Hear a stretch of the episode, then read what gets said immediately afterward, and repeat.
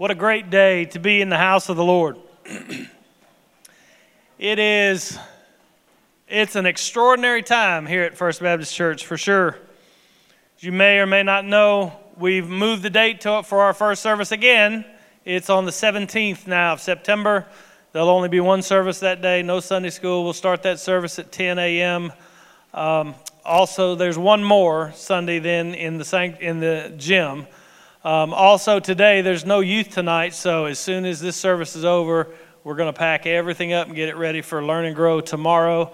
Uh, I've asked the youth and the, uh, some of the uh, college age that usually do that on Sunday night to kind of help out. You ought to watch them do it. They're experts at it by now, been doing it for a while.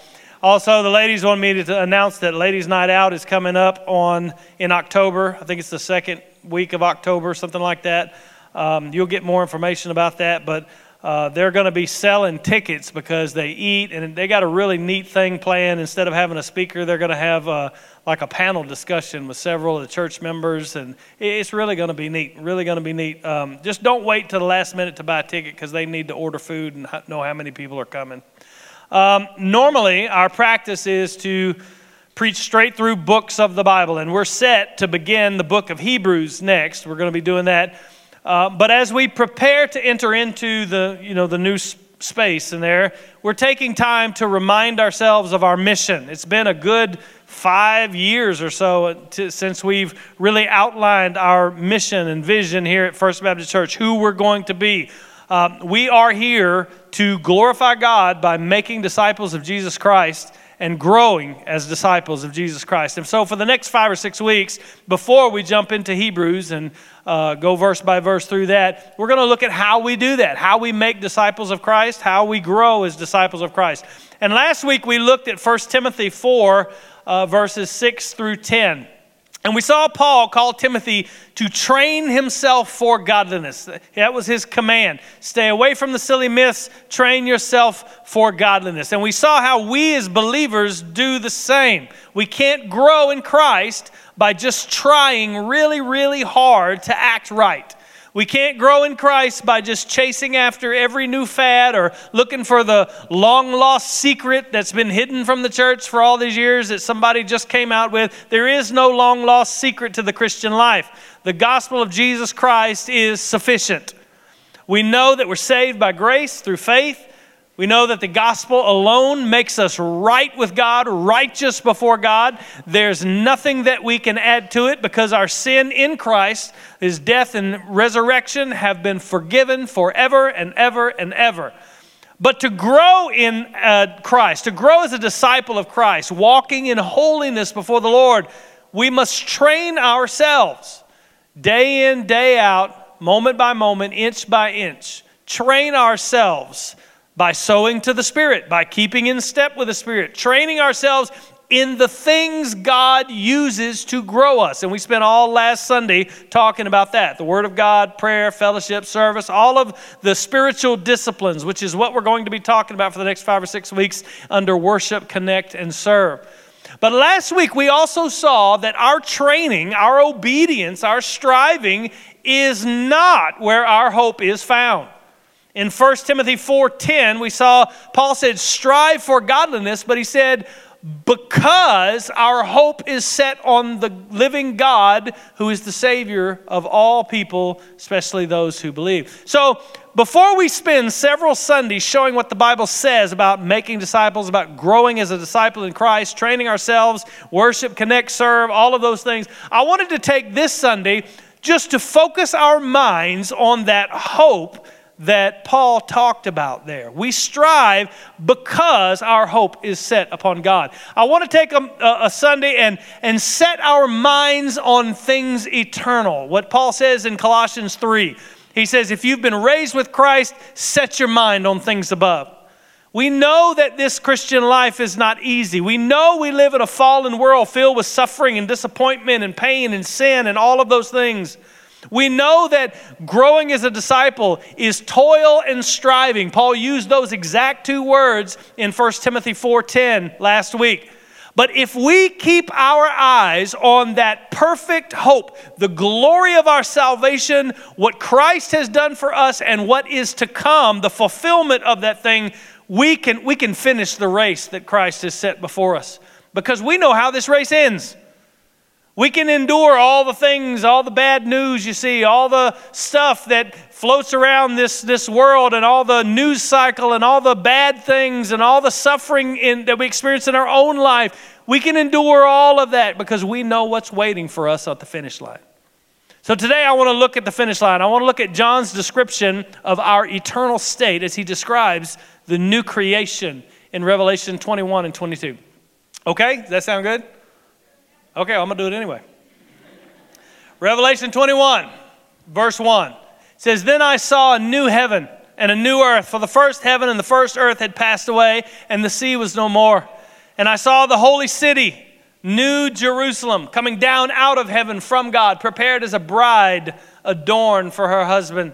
And I heard a loud voice from the throne saying, Behold, the dwelling place, the tabernacle of God is with man he will dwell with them, and they will be his people, and God himself will be with them as their God. He will wipe away every tear from their eyes, and death shall be no more. Neither shall there be mourning, nor crying, nor pain anymore, for the former things have passed away. If you were to continue reading in chapter 21, he describes the new city, its materials, its size, its shape, all of those things. And then in 22, uh, chapter 22, verses 1 through 5 is the final description of that city. He says, Then the angel showed me the river of the water of life, bright as crystal, flowing from the throne of God and from the Lamb. Through the middle of the street of the city, we're still talking about the city, also on either side of the river, the tree of life with its 12 kinds of fruit, yielding its fruit each month. The leaves of the tree were for the healing of the nations. No longer will there be anything accursed, but the throne of God and of the Lamb will be in it, and his servants will worship him. Your translation may say, serve him. They will see his face, and his name will be on their foreheads, and night will be no more. They will need no light of lamp or sun, for the Lord God will be their light, and they will reign forever and ever. Let's pray. Father, we do love you, and we thank you for your word. God, I pray that you would just, um, that you would come and your spirit would just prepare our hearts for what you would have to say. God, I pray that you would change us, that you would show us uh, the hope that we have because we know that we are in Christ Jesus and born again. God, I pray that you would keep our eyes folks, fo- focused on things above when it gets hard to train, when it gets hard to walk through suffering in this life. God, that you would keep us focused on who you are, what you have done, uh, and what you will do. Lord, we thank you. We love you. In Jesus' name, amen. So, one of my earliest memories as a child is it has to do with death. Um, I remember being at a funeral of someone my, my family knew. I, I don't know who it was. I must have been three or four years old, just really early, and the whole memory is kind of vague and foggy, you know, like those real early memories of your life. But at some point, I, I realized at this funeral that everybody's going to die, which means someday I'm going to die. And boy, I remember just crying and crying, just being inconsolable for a long time.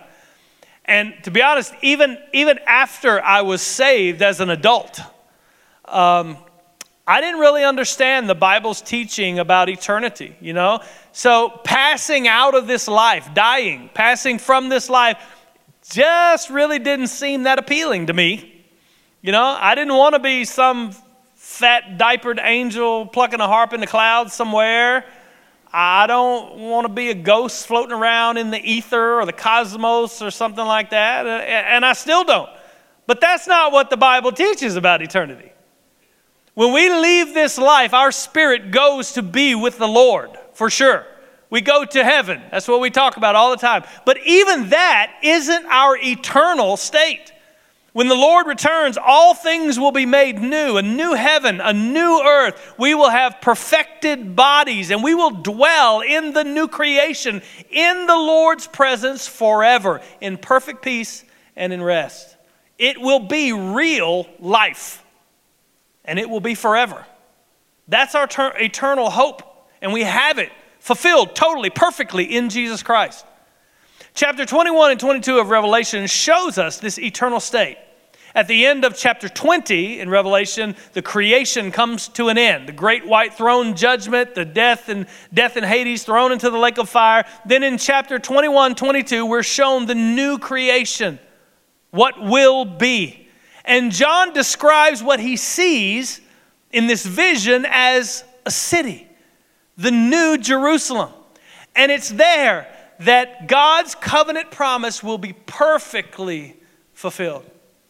He says, Then I saw a new heaven and a new earth, for the first heaven and the first earth had passed away, and the sea was no more. We're going to talk more about the new heaven and the new earth in just a minute. But in this new creation, he sees this city, this new Jerusalem, coming down out of heaven, and he describes it as a bride adorned for her husband.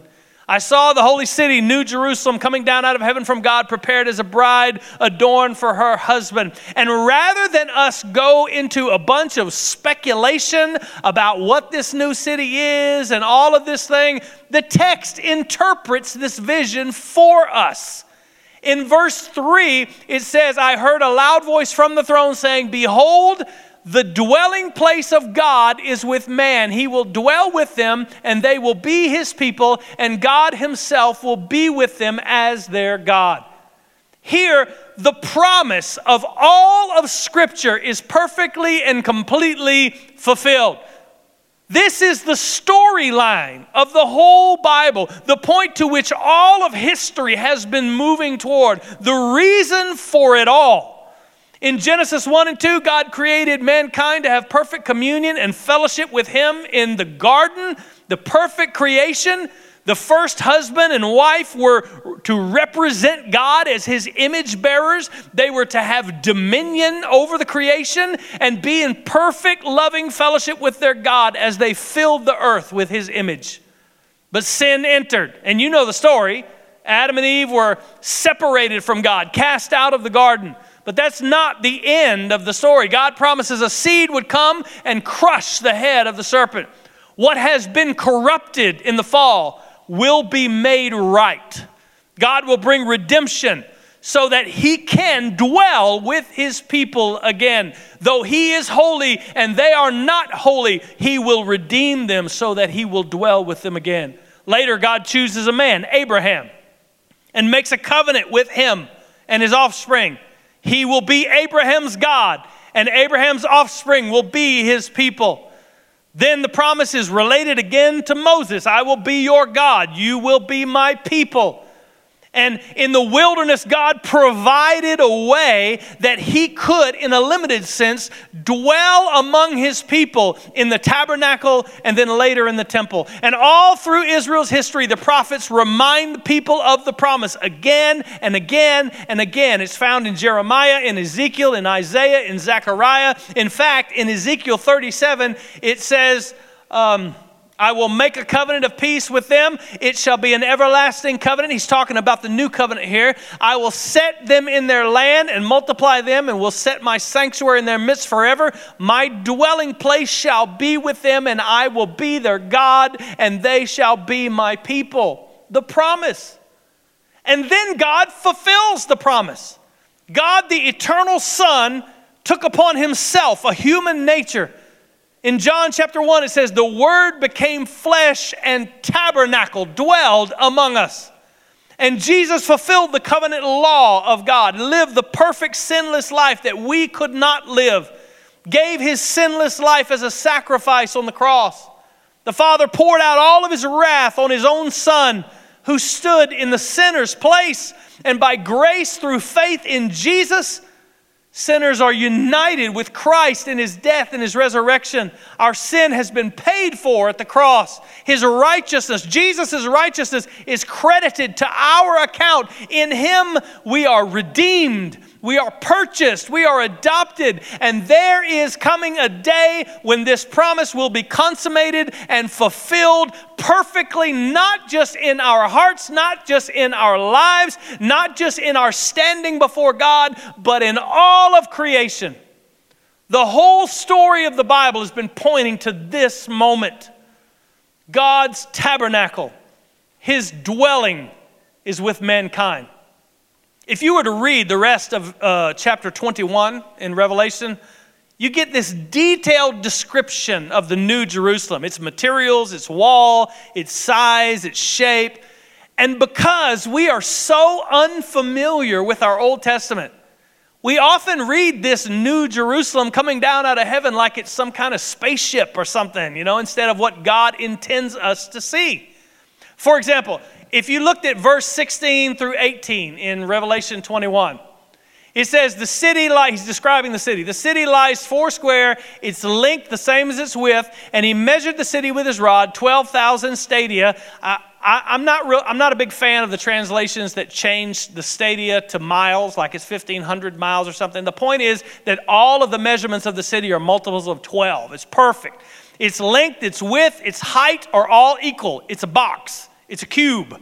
Its length, its width, and its height are all equal. He also measured its wall 144 cubits by human measurement, which is also an angel's measurement.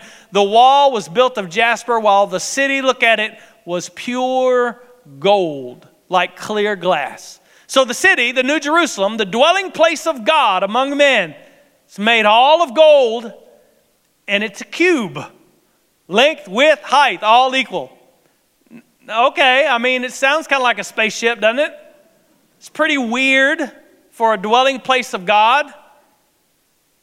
Not if you've been studying with, with us on Wednesday night through Exodus. Where else do you see a box a cube, all sides equal, made completely out of gold. The Holy of Holies in the tabernacle, and later also in the temple. Look how God describes the Holy of Holies in Solomon's temple. He says the inner sanctuary was 20 cubits long, 20 cubits wide, 20 cubits high, and he overlaid it with pure gold. If you know your Old Testament, a golden cube, although sounds weird, makes perfect sense. What John sees here is the whole city. The whole creation is now the Holy of Holies where God's presence dwells. And his people are in the Holy of Holies with him. No longer is there any outer court or inner court or veil separating his people from his presence. All creation now is the Holy of Holies. If you were to look in chapter 21, verses 13 and 14, Revelation 21, 13, 14, John sees three gates on each side of the city. Each gate has a name of the, one of the tribes of Israel on it. Why? Because in the wilderness, the 12 tribes were commanded to camp around the four sides of the tabernacle as they journeyed. Three tribes on each side, three gates on each side of the city. It's in Numbers 2. What John is seeing here is a fulfillment of God's purpose to dwell with his people. That's why the explanation for this new city is Behold, the thrones, a voice from the throne said, Now the presence of God is with man. God's purpose to dwell with his people. That's the whole point. It's all been leading up to this God with us forever and ever and ever. No more separation, no more exile, no more veils, no more sacrifices, no more sin. His presence is with us. And we're shown that the curse of sin will be removed forever. He'll wipe away every tear from their eyes, and death shall be no more. Neither shall there be mourning, nor crying, nor pain anymore, for the former things have passed away. In the new heavens, the new earth, all that is fallen and under the curse of sin, all that's wrong with this world will be done away with fully and permanently. In 22, verse 3, it says, There will no longer be anything accursed. All of the effects of the fall will be gone forever. When sin entered the creation, death and suffering entered with it. Grief and sorrow were the result. Think of all the things in your life that have caused you grief, caused you sorrow, caused you pain, crying. All of that will be gone. What's wrong with this world will be made right. And, and not only suffering and trial and sin will end, it will all be healed and mended as God Himself wipes away every tear there will be no more death. We will live in a new creation, the presence of God forever and ever in perfect peace, without sin, without the effects of sin, without the war against sin, and without the looming reality of death and dying. It will be real life, and it will never end. because death is no more. Now, I can tell when I say forever that we say forever or eternal a lot in church, so that doesn't really strike a chord anymore with folks. We don't have a concept of forever. For us, you know, 70, 80 years, that's a long time. But think about being there, the new heavens, the new earth, for a billion years. I know that don't strike a chord either, does it? It's hard to wrap our mind around a billion years. The word billion gets thrown around a lot today. We don't realize just how big a number that is. Some of you have heard this before, but I don't really care. I'm going to say it anyway. A billion seconds ago, if you counted back, this second right here, back a billion seconds, the year would be 1990. If you're less than 32 years old in here today, you have not been alive for a billion seconds yet. If you live 90 years, you will have lived 2.8 billion seconds. That's it. A billion minutes ago, if you count backward from this minute backward, a billion minutes, the year was 121 AD. No human being in the history of the world has ever lived a billion minutes, not even Methuselah. If you live to be a thousand years old, your whole life wouldn't even come close to a billion minutes. A billion hours is 114, 155 years. 114. A billion hours is 114,155 years. 114,000 years. That's a billion hours. I can make a darn good case that the whole creation ain't been here that long. So you won't live a billion minutes. I can make a good case, and I believe with all my heart that this whole creation hadn't been here a billion hours yet. Now, when you think about it like this, you realize how short this life really is. It's a vapor, and then it's gone. But after we've been there in that new city, the perfect presence of God, resting in His peace for a billion minutes and a billion hours, and then a billion years, and then another billion years, and then another billion years, and then another, after all of that, you'll still have forever to go. And what will it be like in this new city? I'm glad you asked. Flip over to 22, verse 1. This is the end. Actually, all of 21 and the first five verses of 22 are the description of this new city, new heavens, new earth. And here we see that creation itself will be restored forever. Then the angel showed me the river of the water of life, bright as crystal, flowing from the throne of God and of the Lamb.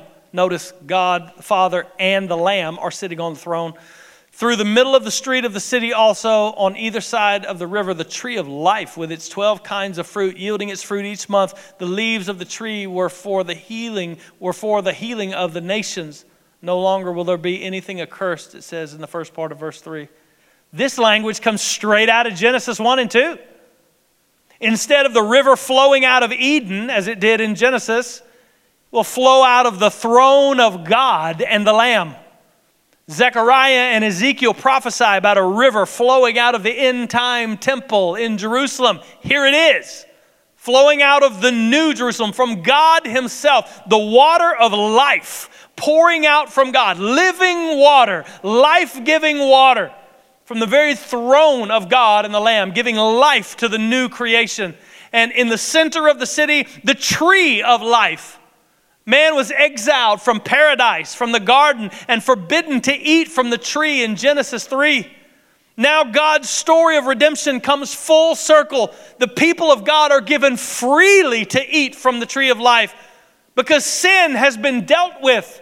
Sin is no more, death is no more. His people are holy, not just in position before God, which we are in Christ, but in practice, in our life, in our walk, in everything. We are holy as God is holy. This is the restoration of what was lost in Genesis.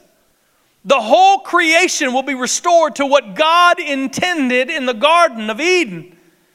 And it won't just be for a single family or a single nation. The leaves of the tree will be healing for all the nations. God has redeemed from, for himself a people from every tribe, every tongue, every nation. And all of those born again in Jesus Christ will be restored in the new creation, just as it was intended to be in the beginning. We're shown that the end, the final eternal state of his people, will be just like the beginning before sin entered into the creation. The new Jerusalem, the dwelling place of God, the tabernacle of God, is the restored Eden and now covers the entire creation. Just as Adam and Eve were the first husband and wife, the new Eden has a bride adorned for her husband. God has restored what sin corrupted God has redeemed what was separated. He, he's brought his people back into perfect fellowship in his presence forever. And finally, in the last few verses of this, it says, God, his servants are going to delight in his presence forever. The second part of verse 3 says, But the throne of God and of the Lamb will be in it, and his servants will serve him or worship him. They will see his face and his name will be on their foreheads. And night will be no more. They will need no light of lamp or sun, for the Lord God will be their light, and they will reign forever and ever. In the tabernacle, a veil separated the mercy seat from God's throne from the people. No one was allowed to enter God's presence except the high priest one time a year. As we've gone through Exodus on Wednesday nights, we've gone through a lot of chapters, and it was kind of, I don't know, we, a lot of people don't didn't realize that God put all of this, uh, all of these instructions about the tabernacle and how to build it, and all the furniture in the tabernacle, and all those kind of things. But almost there was only a small section of Israel who ever actually saw inside the tabernacle. Nobody ever went in, ever, except the Levites to serve and the high priest to go into the Holy of Holies once a year. That was it. Nobody else in Israel ever saw inside the tabernacle. And the high priest could only go in with the blood of sacrifice. But here, all God's people are with him before the throne, in the city, in the Holy of Holies. Jesus, the true high priest, entered into the heavenly throne room of God, the real Holy of Holies, bringing the blood of his sacrifice. And on that day, when he makes all things new, that very throne room, that very city, the, the real Holy of Holies, will come down out of heaven, and his people will dwell there with him forever, without a veil, without any other separation for there will be no more sin, and we will be holy as he's holy. It says his servants will serve him or worship him. It could be translated either way. I think both ideas are in view here. Life will consist of serving God in the new creation, just as Adam and Eve were called to serve God by working and keeping the garden. Because the eternal state is compared to the Garden of Eden here, I think that there will be work, there will be vocation, it will be real life, real life. Not spirits floating around in the clouds somewhere, not, not angels plucking harps. It will be life in a real creation. You will have real bodies. The things that you know here, you'll know there. The people you know here, you know there. You will be who you are forever. How do I know that? Jesus on the Mount of Transfiguration, when he transfigured before the disciples, it says Moses and Elijah stood next to him and talked to each other. They'd been dead 800 years, but they were still Moses and still Elijah. They were who they were. It will be real life, a real creation, real bodies. We will be who we are forever. It'll be just like life here, but without sin, without suffering, without death, and God's very presence will dwell with us. He will be our God, and we will be His people in His presence forever. In the garden, Adam and Eve experienced intimate fellowship with God, unhindered by anything. They were his perfect image bearers. God is said to walk in the garden in the cool of the day in Genesis 3. And we're told that this intimate fellowship will be ours as well, with the very presence of God. It says we will see his face. In Exodus 33 20, Moses was told, You can't see my face because no one can see my face and live. But we will forever be with him in perfect fellowship, in his very presence, forever. In the new creation, nothing will hinder us from his presence. We will be holy as he is holy. We're holy in position now because Christ has made us holy. We'll be holy in practice, in our life, in all that we are. That's what it means when he says, They will have my name on their foreheads. It's a reference to the high priest who wore a fixture on his head that said, Holy to the Lord and we will forever live in God's light. What does it mean? What does it mean that there's no longer any night and, and the Lord is our light? It's a fulfillment of yet another prophecy in the prophets, Isaiah 60, 19 and 20. He said, On that day the sun shall be no more your light by day, nor the brightness shall the moon give you light, but the Lord will be your everlasting light, and your God will be your glory. And this is what he means, how he interprets it. Your sun shall no more go down, nor your moon withdraw itself, for the Lord will be your everlasting light. Look at it. And your days of mourning shall be ended. What a glorious hope that we have. That when I say hope, you know, I'm not saying, well, dang, I hope it, I hope it happens. What I mean is expectation. The Bible talks about hope, it means we're putting our expectations in the promise. What a glorious hope we have. What a day that will be. That's what creation eagerly waits for, groans for, it says in Romans. That's what our souls pant for, long for. But is that your hope? Are you finding your hope in what Jesus has done? In what he has promised? in who we are in Him, in who we will be forever? Or are you finding your hope in something of this world? Is your hope in your spouse making you happy? Is your hope in your business making you prosper? Is your hope in your success, your ministry? Is your hope in the praise of men or the comforts of this world or any, anything else? Is that where you put your hope? Is that what you have to have in order to be happy and filled with joy? The things of this world, even good things. This world's passing away. It's filled with disappointment and sin and suffering. Even when outside suffering wanes and we're relatively comfortable in this life, you're still constantly battling with your sin and the flesh. This world is not our home, it's passing away. This world has nothing that will be eternal other than those things that are of God. Our hope is not in the things of this world. Our hope is in, as Paul said last week in 1 Timothy, the God who is the Savior. Our hope is in the fulfillment of His covenant promise in Jesus Christ in creation. Our hope is in Jesus, the author and the finisher of our faith. And nothing can take that hope away. If our hope is in Him, looking forward to the things of eternity, knowing that this life is just a vapor in the reality of eternity, we can endure suffering. We can train for godliness. If I stretched a rope across the side of this, this gym, and this rope, it represented all of eternity, your life wouldn't even be a microscopic blip in that rope.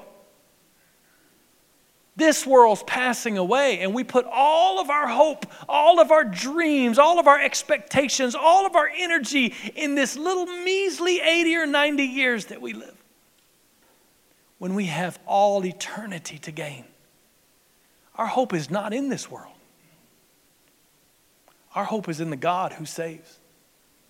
What that means for us. And the reason why I bring this to you today, before we start talking about worship, connect, serve, training for godliness, growing as a disciple in Christ, is because I want you to see if we keep our eyes fixed upon the things above. Colossians 3 if you've been raised with Christ, set your eyes on things above. If we keep our eyes fixed on our hope in Jesus, we can keep on sowing to the Spirit. We can keep on walking in the Spirit. We can keep on training in godliness. We can keep on investing ourselves in the disciplines that God uses to grow us the Word of God, prayers, fellowship of saints, all of those things. We can strive and toil, as Paul says in 1 Timothy chapter 4, verse 10.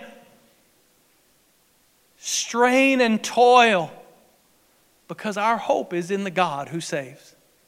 In Galatians, Paul said it this way We know that in due season we will reap if we do not give up. You remember when he said that? Galatians chapter 5? Sow to the Spirit, we don't sow to the flesh. We reap what we sow, so we know that we will reap. We keep our eyes on eternity, knowing that there's coming a day when we will reap. There's coming a day when all will be made new. And what a glorious day that will be, and it will be forever. You will be you, and you will live forever. The only question is location, location, location. The only question is will you be there? Who can enter into this eternal joy? Who can enter into this eternal life, into this, this remade garden creation, this new heavens, this new earth? Who can possibly enter that? Is it the person who is training for godliness really, really well? Nope. Better not put your hope there. Is it the person who's striving with all they are just to love as best they can? Nope. You better not put your hope there either. Is it the person who is, whoever that person may be, on the whole earth, the most obedient, the most holy living person that ever lived? Nope. You better not put your hope there either. Who is it that can enter into this garden that has been closed off to sinners? We're told in Revelation 21 27, nothing unclean will ever enter it, nor anyone who does what is detestable or false, but only those who are written in the Lamb's book of life. That's who will enter. And before you read that and say, well, it says that if I don't do anything detestable or false, I'm good. Is that you? Yeah, I didn't think so. It's no one. We must have our name written in the Lamb's book of life. And the only way that happens is by grace through faith in Jesus Christ alone being supernaturally born again, adopted into the family of God, redeemed by His blood and His life, imbued with His righteousness, and your name is inscribed in the book of life because it is the Lamb's book. God's command for you today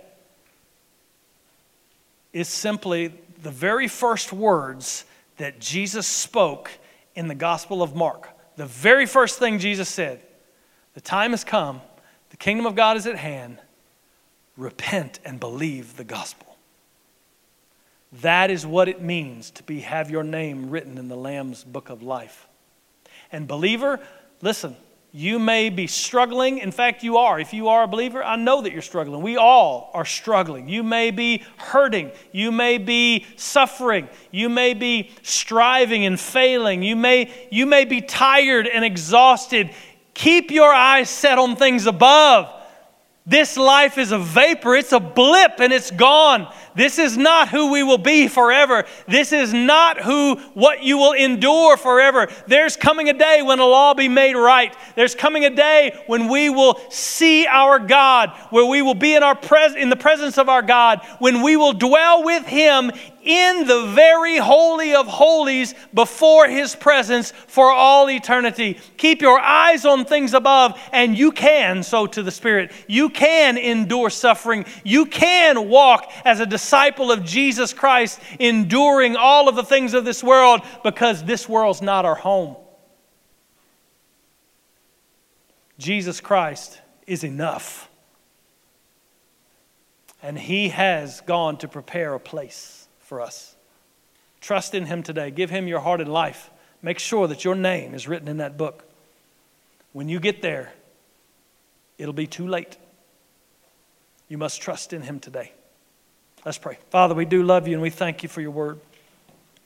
We thank you for our eternal hope. We thank you for the hope that we have in Jesus and in nothing else. We thank you for showing us what it will be the end of this race that we're running. For we know that we're not running in our own power anyway. God, we pray that you would prepare our hearts, that you would focus our eyes upon things eternal as we live for you, as we follow you, as we discipline ourselves for godliness, as we sow to the Spirit, as we keep in step with the Spirit, as, as we follow you in this life. God, we pray that you would keep our eyes upon you, who you are, what you have done, and what you've promised. God, if there's anyone here that doesn't know you, God, they may have repeated a prayer, they may have been trying to live right and do better, and none of that puts our name in the Lamb's book of life. We must trust in you. So, God, I pray that you would show them the cross, that you would show them your grace and mercy, show them the sacrifice that you gave for sin, the only way that any sinner can be right with God. And God, I pray that you would have them call out upon you, that you would give them strength to call out upon you trusting in you, give their heart and life to you, trusting that Jesus died for my sin, and I know that my sin is atoned in him, trusting that Jesus rose from the grave to give me life. Father, that is your command. Repent and believe the gospel. God, I pray that you would save souls in here today and help us to walk after you. We love you and we thank you in Jesus' name. Amen. As always, I'm going to stand right down here. If you want to come, I'd love to pray with you. Give your heart and life to Christ today, and let's continue to walk. Will you stand with me?